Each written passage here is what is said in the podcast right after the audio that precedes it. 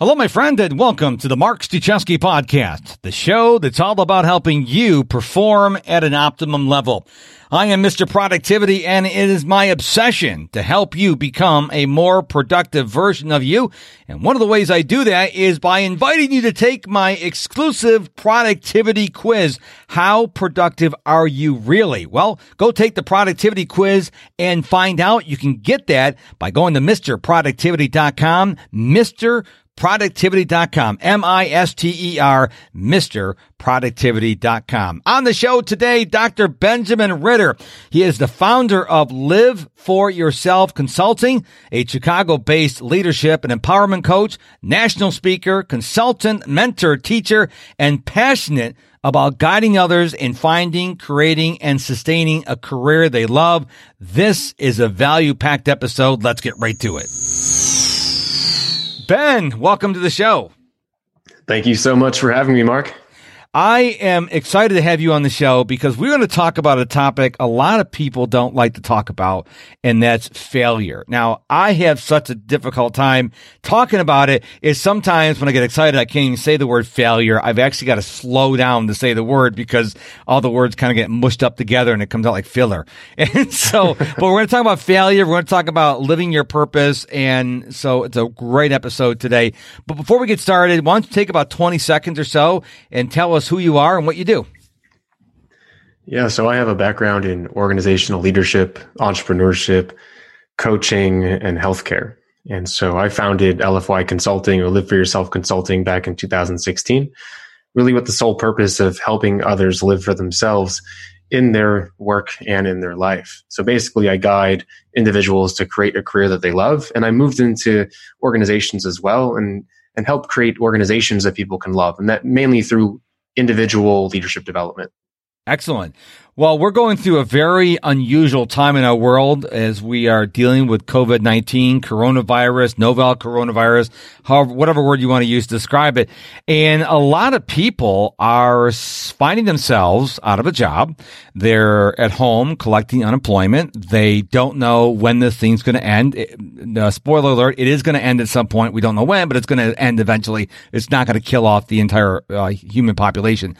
But a lot of people are don't have the skills to work from home like you and I do. And they may think of themselves as a failure because they are doing what I think they shouldn't do, and that's binge watching Netflix for 12 hours a day, or even worse, watching the news for 12 hours a day and really getting full of anxiety. So let's talk a little bit about that. What are your thoughts on that? Well, I think we can summarize the episode up just real quick. You can stop listening. No, don't stop listening, but basically by saying that failure doesn't exist. And I'm sure we'll get into this and we'll expand on it. So if you want to learn more about that, keep listening. Uh, but in terms of like work and jobs, a lot of people have lost their jobs, which is why they feel like a failure. A lot of people are at home and are experiencing more relationship conflict so they feel like a failure. They uh, don't feel like they have any friends. They feel alone because they can't be in person and socially connect so they feel like a failure. Or like you mentioned they're home and they don't really know how to work from home. They don't feel as productive. They don't have that recognition you know from their superiors or leadership. Um, so there's a lot of trauma and stress right now that are bearing down on individuals that relate to everything from work to life. And this it's really important to at least take a moment and realize that that is our reality at the moment. It's it's our new normal. It's not normal, but it's our new normal. You have more you have more of an inner critic right now than you might have had ever in your entire life. And so that that at least should cause you to pause and say, I hear that little voice. I know that it's not actually true. It's being caused by all these external events that that have happened to me and what do i truly control for myself? And then you can start making progress and taking steps forward and whatever that is and i'm sure we'll get into some actual action steps. Yes i want to i wrote that down so we didn't forget we don't forget to talk about failure does not exist. But one of the things i am seeing firsthand is motivation or lack thereof. My beloved bride of 17 years, she was a travel agent for a cruise cruise line or a cruise a travel company for cruise lines. And of course they shut the cruise line down. And so she's used to going to her job you know, eight, nine hours a day, five days a week, booking cruises, talking to people. Now she's home. And even though I'm Mr. Productivity, uh, note to self, it's really difficult to coach someone you live with, like it could be a spouse, it could be your kids, it could be your close friends. They don't want to hear it because they know you before you are the expert. And so I've seen, not just in my wife, I've seen other people, they're just not motivated because their motivation was tied to their job. And I was talking to my wife last week and I said, I believe, because I heard this, I believe from Tony Robbins first, that action leads to motivation. A lot of people think they have to be motivated to start the action, but Tony, I believe, is the person who told me, not me personally, but he said in this training that you have to do something and that leads to motivation. Do you agree with that? Oh, com- completely. And I mean, I wake up every, I'm probably living the most value driven life I've ever lived in my, like ever, uh, for myself. And I still have to wake up and convince myself to work. You know, it's, and it's not just people that are out of work right now, even people on the front lines, healthcare workers, people that are working delivery, um, anyone really that's out there still that is busier because of, because of COVID. It, it still feels like the world's on vacation. Right? A lot of people have lost their jobs. A lot of the world feels like it's at a standstill. And so there's a lot of a lot of uh, like a vacation mentality where it's you know do i really have to work? My whole life has been like you know up, turned upside down and that can drastically deplete our levels of motivation. And taking action like taking that first step can ramp up those levels. And, but I think it's there's a little bit more than that too. And I'm actually hosting an event for the next five weeks on this, where we're focusing on the like nine different areas of self, so like spiritual, family, social, mental, financial, physical, etc., that fuel our our motivational drive, right? And so our whole life has been turned upside down. We're thrown ho- into into our homes. We don't have the same level of in, like input. We don't have the connectivity. We don't have, like you said, you know, the work that we can focus on each day in the same way. We're missing a lot of the things that fueled us up. We can't go to the gyms anymore, and even working out from home isn't the same.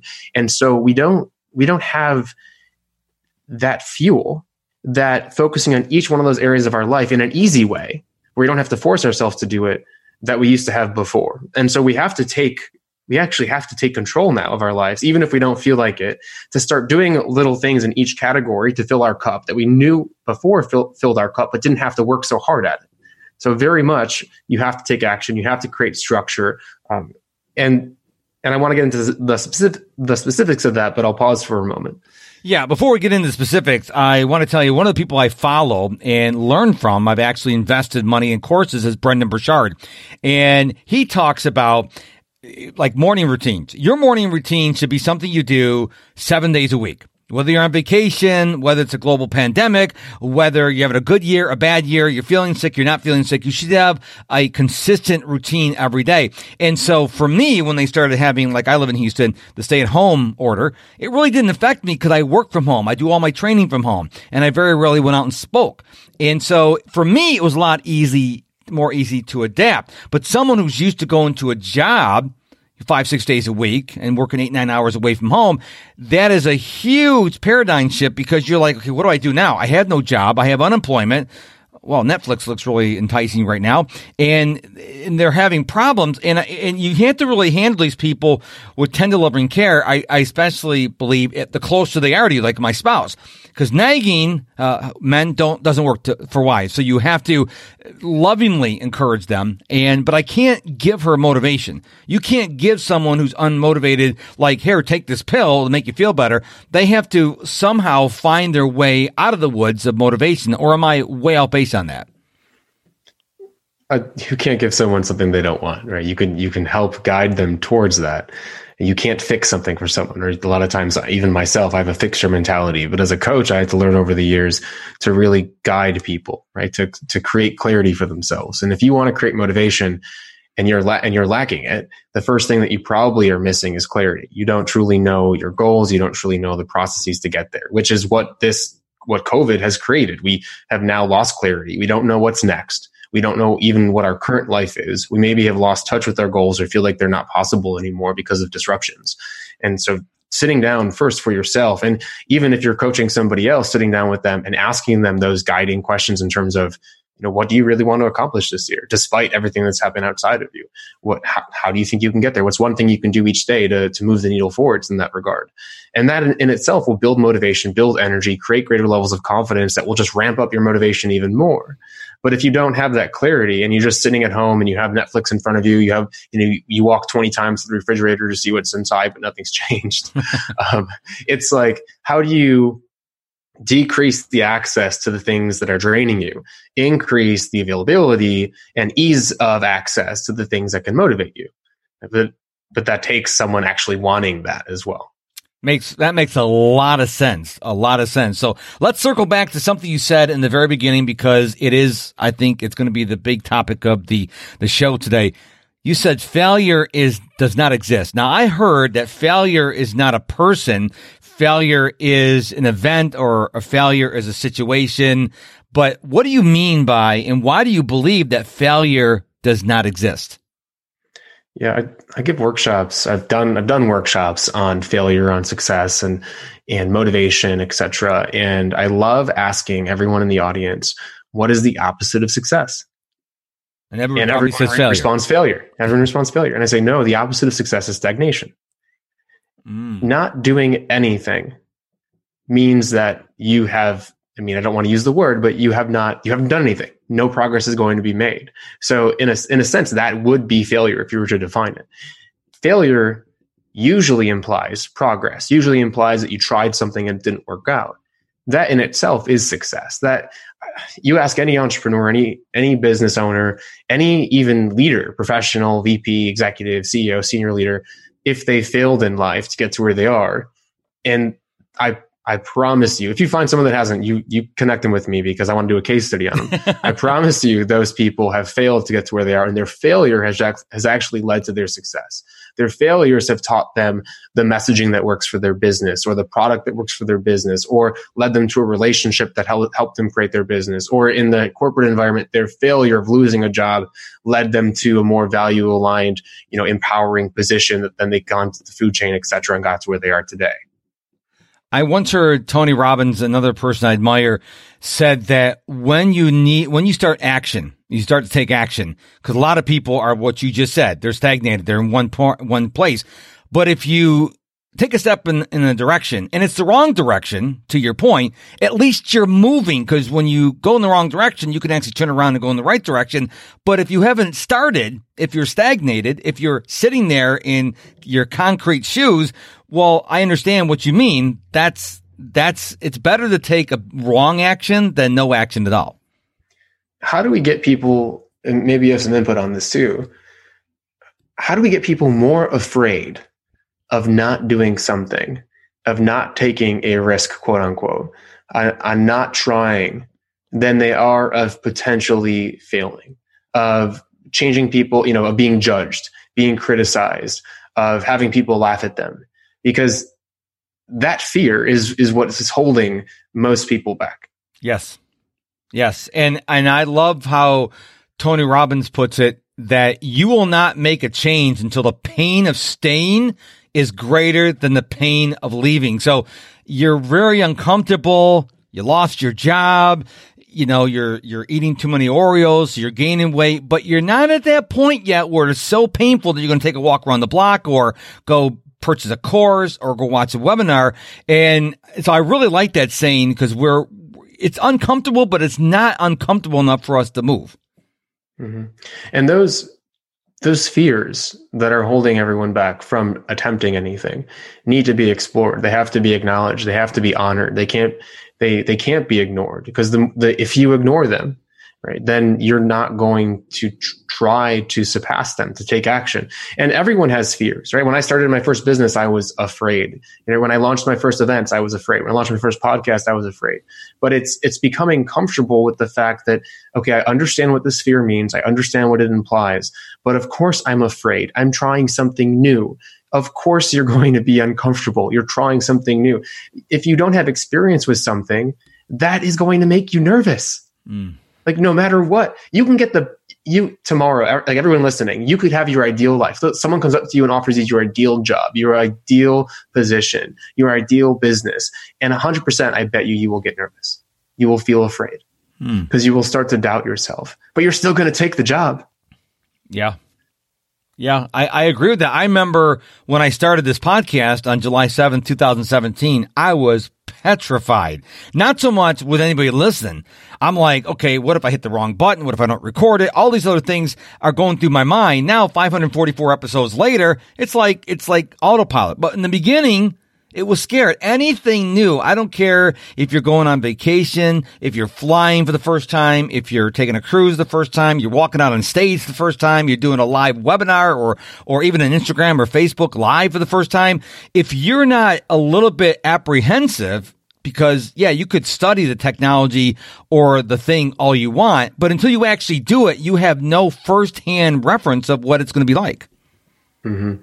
And there's a really good like a quote from Simon Sinek. He comp- he he basically talks about sport interviewer interviewers that are interviewing athletes and they, they've taken like the game winning shot had you know had the last dribble etc and they're asking these athletes like are you nervous? Are you nervous? And the athletes go no. I was excited. I was excited. And those feelings that you have you can either let them control you as nervousness or fear or you can reframe them from now on as excitement, as opportunity, as a, a requirement to move forwards and to reach success. I love that. I just wrote down in my notes reframing fear to excitement. I really like that. That's uh, that's that's a tweetable there, folks. reframing your fear. think think about the physiological effects of nervousness, right? Sweaty palms, heart racing, you know, maybe shaking or something. Uh, those are the exact same physiological responses as as excitement, but we've interpreted them as nervousness, right? and then we interpret we interpret nervousness as doubt, and that grows if we focus on it because we tend to focus on our emotions because those types of emotions relate to our fight or flight response. We, we're looking to survive, and doubt and fear and nervousness means that we need to be on alert and afraid of what's going on and be ready to run so, but if we can reinterpret that as excitement, as, ooh, that could be food, that could be money, that could be love, then now, what are we capable of? Now, I want to make sure I didn't miss something because in the very beginning you said failure does not exist. And then, because I, I want to get clear here, because you talked about clarity, but then you said the opposite of success is stagnation. So when you say failure does not exist, eh, because you did mention, unless I misunderstood you, that failure, you're still moving in some direction instead of stagnating. So when you said failure does not exist, can you elaborate on that a little bit more for us? Yeah, I would love to banish the word failure from our vocabulary, but sometimes I have to use it because that's what people understand. I would love to re just get rid of failure and now use the word progress. Okay. Oh, how'd how did that event go last night? Well, you know what? I made a lot of progress. Oh, did you get that job? No, but I learned a lot. It was a ton of progress. Oh, how, how did your relationship go? I, I heard, or I heard your marriage ended. That sounds like a, oh, that was a lot of progress. I learned a lot about love and what I need in my next relationship. That makes sense. So it, you know, it's sometimes it has to be used because people use that term, and sometimes you have to speak to how people how people relate. But if I could, if I could, I would totally reframe, and and I love reframing, change the term failure to progress. That makes a lot of sense because if you, one of the examples I like to use from the stage all the time is if you want to summit Mount Everest, nobody ever starts out the first time and makes it the, uh, to, to the summit. It, it doesn't happen. You're going to get maybe up to the base camp, maybe a little further, and then for whatever reason you have to come back and you keep trying, but you didn't fail that first time you made progress because you were on the ground, you were at sea level, and then you went up to base camp. Okay. Then you make it past base camp. You came back down. Then you made it like the second camp. So you're making progress incrementally up the mountain of Mount Everest. You're not failing, failing because you didn't make it all the way the first time. You're making progress. So I really like how you reframe that. Yeah. It's weird how sometimes well, it's weird how people can say like, oh, I, you know, maybe they're practicing basketball. They miss a shot. They don't go, oh, I failed. But they say they failed as they don't make a team. And it's like the greater the miss, people tend to label that as failure because it seems more severe. But it's not any different than missing a shot when you're, you're taking, when you're practicing basketball. It's it's just has a it had a different result. You didn't you didn't make a team, you go try out for another team or try out next year. So it hmm. seems like failure is in a sense how, how people label misses that or progress that leads to a greater pivot or, or more of an input in terms of making like a different set of progress. So if you start a company and it quote unquote fails, then you have to go start a new company or kind of revamp everything and pivot. That's just a, a greater severe like a, a example of missing a shot in basketball. So why can't we just reframe these major events in our life that we deem as disappointments as just progress towards wherever we're going to end up, right? Our, especially in our career, our career is a journey.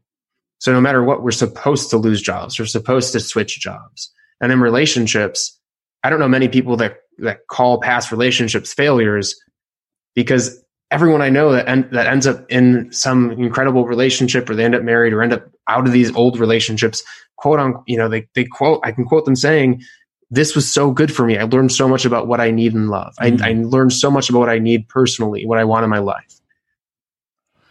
That's something I think we all need to really think on reframing. So whenever that thought enters our head that, oh, I failed, catch yourself. I'm, I'm going to try to do this myself because I'm, I'm just as guilty as the next guy. Catch myself and said, no, I'm not failing. Fail. See, there I go. I can't say the word failing. I can see that word failure. I can say. I can't say good. failing. It's kind of funny. Um, but instead, I'm progressing. And I, we, we, everyone listening to our conversation needs to every time the F word comes in their head, they reframe it and said, no, I, I learned some lessons, so I progressed. And I think if enough people do that, you could have quite the movement on your hands there. I, I do hope so. And it is a lot harder. I'll be fully transparent to do that when somebody else is calling you a failure. Mm. It's, it's sometimes, it's sometimes easier if you do something and no one knows about it that to do that reframe but uh, some other times when people are criticizing you, especially if you're trying to be a public figure or doing something out in the open, that's when it can get really tough. That's that's when it can get really tough, and that's when knowing your values and knowing your worth and knowing who you are is so important. Because if you know what you stand for, if you know what you're working towards, then other people's criticism or judgments in a way aren't as severe, aren't as impactful because you can look at those and say, well, they don't know what I know they aren't me. And I'm on this journey that is completely separate from their judgments and criticism. You know, for I don't know where this came from, but as you were talking there, I was thinking that a lot of people, because we live in a very divisive country here in America, and there are either people who are Democrats or Republicans, and they're always bickering. And the Republicans said, well, the Democratic president was a failure. The Democrats say the Republican uh, president was a failure. And I used to get caught up in that. And now I'm like, okay, well, Tell me more about that. Why do you think that? You mean to tell me this, this individual did nothing right in all his years in office? Not a single thing. Because if they did one thing right, then they can't be called a failure because they progressed. And I think everyone, no matter if you like them or dislike them, you don't like the party, this is not a political podcast, but I think if people step back, you're going to find that everyone is progressing. Some of us, are progressing at a faster rate and are taking leaps and bounds and some of us are taking baby steps and that's okay but we're all progressing and i i really like i i, I keep saying it, but I really like that reframe. I'm really going to tattoo that on my brain because it is an integral part of our lives. Because if we go through saying, I'm a failure, I'm a failure, I'm a failure, well, that's going to affect everything else about our mindset. It's going to affect our attitude. It's going to affect our productivity and a whole nine yards. But if we reframe it and said, okay, no, I'm just progressing. I'm learning lessons. I'm progressing. Now your brain doesn't look at it as a negative. Now it looks at it as a positive, correct?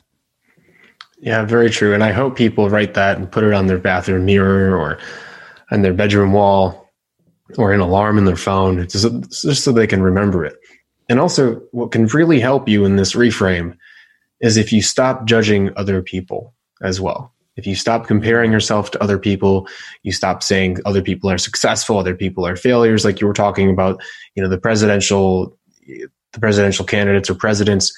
If if other if other people want to believe something, then let them believe it because that's their belief based on the information that they have.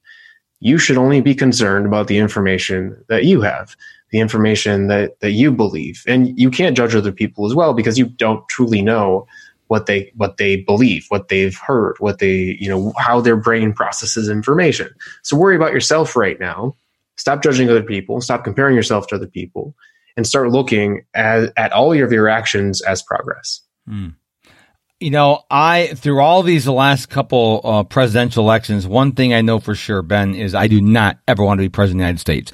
Um, I do not like people not liking me, and so I I try to go out of my way to you know make friends with everybody I meet. So I I could not go and be a leader of the country and have by definition, when no matter if you're Democrat, Republican, when you get elected, half the country hates you, and I couldn't live with that. So, and, no, and besides, I I would be one of these people. Hey, there's World War Three starting. Oh, I'm sorry, I'm watching TV right now. You have to wait till tomorrow morning. 24 7 365 because people don't realize the president's on call like all the time, and um, that doesn't fit into my schedule. So we'll just call that for whatever it is. Uh, let's talk about being happy at work. Now, this is kind of I guess we're going to future date this part of the the, the episode because uh, a lot of people aren't at work. Like 97% of the country is under stay at home orders now. So what does it take to really feel happy at work? Because I tell you, one of my theories about when in terms of productivity, I don't think you can be your most productive self until you're doing what you love where you love to do it. So if you don't like your boss, the wallpaper, the commute, the coworkers, whatever, so that's where I look at this, you know, being happy at work. But explain to me why, and to the audience, how you can really feel happy at work. Yeah, and I, I agree with you there that the people you work with and the environment you work in drastically impact how happy you can be at work. But it's important to note that happiness is an emotion and those can only be created and felt by individuals. You can't make someone happy. I can make myself happy based on the environment or the people that are around me, based based on how I perceive them, based how I what I feel about them, how I judge them, etc. What I need from the, the relationships, etc. And even with people that are at home, you know, if you do still have a job, like this still like these categories that I'm going to review still matter they're even more, I think, important and significant because a lot of the ways that you were happy at work, a lot of the ways that you felt validated, that you felt success, that you felt happy, are now completely changed. Um, and even for entrepreneurs, if you if you just started your own business, those those indicators have changed as well because you don't have due dates or assignments or boss giving you praise. You don't have the same social environment, etc. Mm-hmm. Uh, so there are, are three main categories that relate to job satisfaction. And then I just want to kind of list those off. And then I want to talk about something that I developed called the career sweet spot. Okay.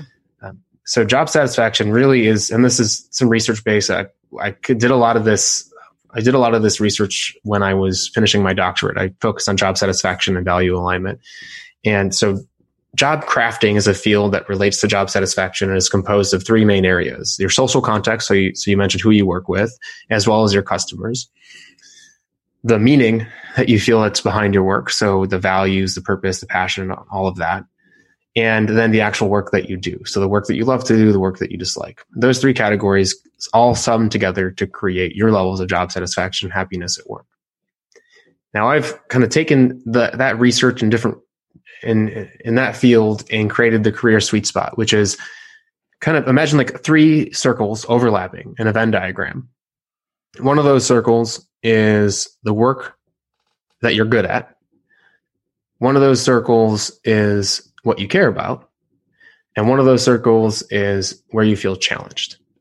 And in the middle is your career sweet spot. If your if your work is something you're good at, something that you care about, and something that you feel challenged with, you more than likely are going to be happy. Now we can also throw in the social context. So if you're working with people that you love as well, then you found your career sweet spot. You found the place where you're going to be happy. Now, some of those things are not 100% within your control, but all of them have some aspect of being within your control, right? You can focus on people that you love working with. You can, you can connect more with them during the days. You can distance yourself from people you don't like working with. You can focus on work that you love to do. You can delegate work that you don't. You can have a conversation with your leader uh, to focus on other work that you truly do love that relates to the things that you care about. You can keep front of mind the passions, the purpose, the meaning that you feel behind your work. You can reframe the things you do every day and see like the the bigger picture, the bigger impact that it could have. And you can work with your leader to create solutions to common problems so your environment also improves in terms of your customers. And so all this is, is within your control. But too often we give away our power at work. We give away our ability to be satisfied.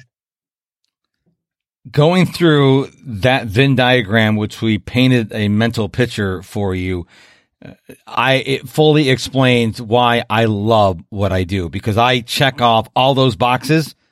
I'm good at what I'm doing. Some people may go, no, you're not. Uh, we'll just keep your comments in the peanut gallery behind. Uh, I really, I feel like I'm doing work that I, that I care about and it does challenge me. I mean, I am doing things like the podcast is really easy for me now after like 544 episodes. It's really easy, but I'm always trying to push myself. So now I'm trying to get into other areas, how I can serve my audience, which are challenging to me because I am the type of person that does not want to, does not want to do the exact same thing every day because then I'd be known as a robot. So I like to be challenged. I like to read books. I read a book, um, the gentleman who wrote the book Flow, Mihaly Csikszentmihalyi, is like like 14 letters. His last name or 20 letters.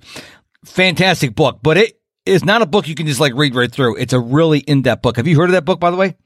I haven't. I'm okay, making a, a, note though. Yeah, it's his first name is M I H A L Y, and his last name is like like 20 characters long. I think it's like CZ. It starts out as CZ or something like that. But it really stretched me. I got that recommendation from Brendon Burchard, and but I what I do is I feel challenged. What I do because I really believe, and I've heard this from several thought leaders, that experts should be students first and then experts. So I'm always trying to learn how I can become more productive so I can in turn help my followers be more productive. And so I really think that most thought leaders I've come across believe student first, then expert. So you have anything to add to that? Oh, I mean, always be learning. I think I have and that does the degrees don't matter but i've gone to school a lot.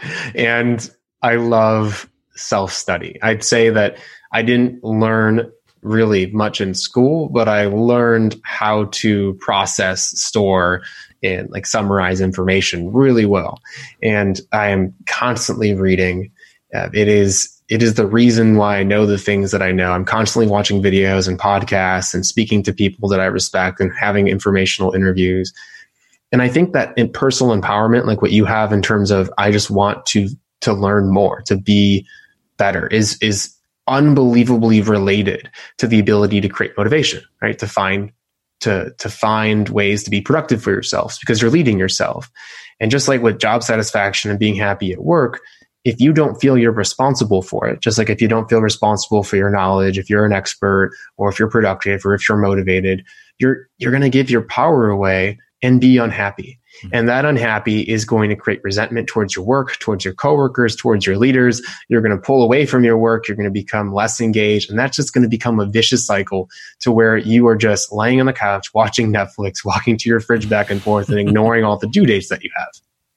Yeah, a hundred percent. I, you know, you, you, you really gave us a lot to think about on this, on the show today, uh, Ben. I mean, tons of information. And I'll just give this little, disclaimer or this little claimer or disclaimer or warning or whatever word you want to use. Uh, folks, just take one thing that uh, Ben said today. Because if you take more than one, you're going to get overwhelmed, you're going to get frustrated, and you're going to quit. So, what that Ben said in the show today that resonated with you, go and do something today. Uh, going back to Tony Robbins, whom I've never met, I've only read his stuff and taken his courses. He said, when you make a decision, go do something immediately to fortify that decision. So don't go, wow, it's a really great thing that Ben said. No, don't just do that. Take some action. So I know I learned something from you, Ben, as I do from every single one of our guests.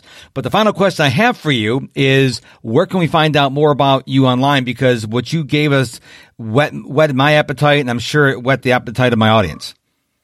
Yeah, I really appreciate that. And all listeners can go to liveforyourselfconsulting.com, liveforyourselfconsulting.com, review more information about me. You can also just find me on LinkedIn at Dr. Benjamin Ritter. Send me a message or a connection request. Tell me that you heard you heard of me on this show, and I'm more than happy to also have a conversation.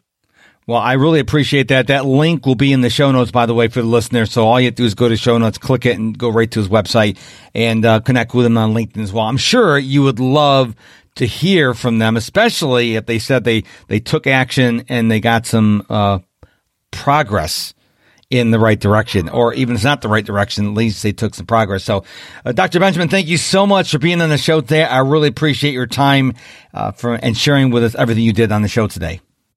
And thank you so much for having me. It's been it's been a blast. And just before we go, don't forget to head on over to my website, MrProductivity.com. Take the productivity quiz and find out how productive you are really. MrProductivity.com. Thank you so much for listening to this episode of the Mark Struczewski podcast. I really want to hear what you think about not only this episode, but the podcast as a whole. There's a couple ways you can do that. Go to MrProductivity.com, click on the contact tab and send me a uh, message, or you can go to anywhere I'm on social media and I am all over the place. I'm on Instagram and Facebook and TikTok and Twitter and Snapchat. Go find me, send me a DM. I really want to hear from you. So please do that. And until we meet again, my friend, go be productive.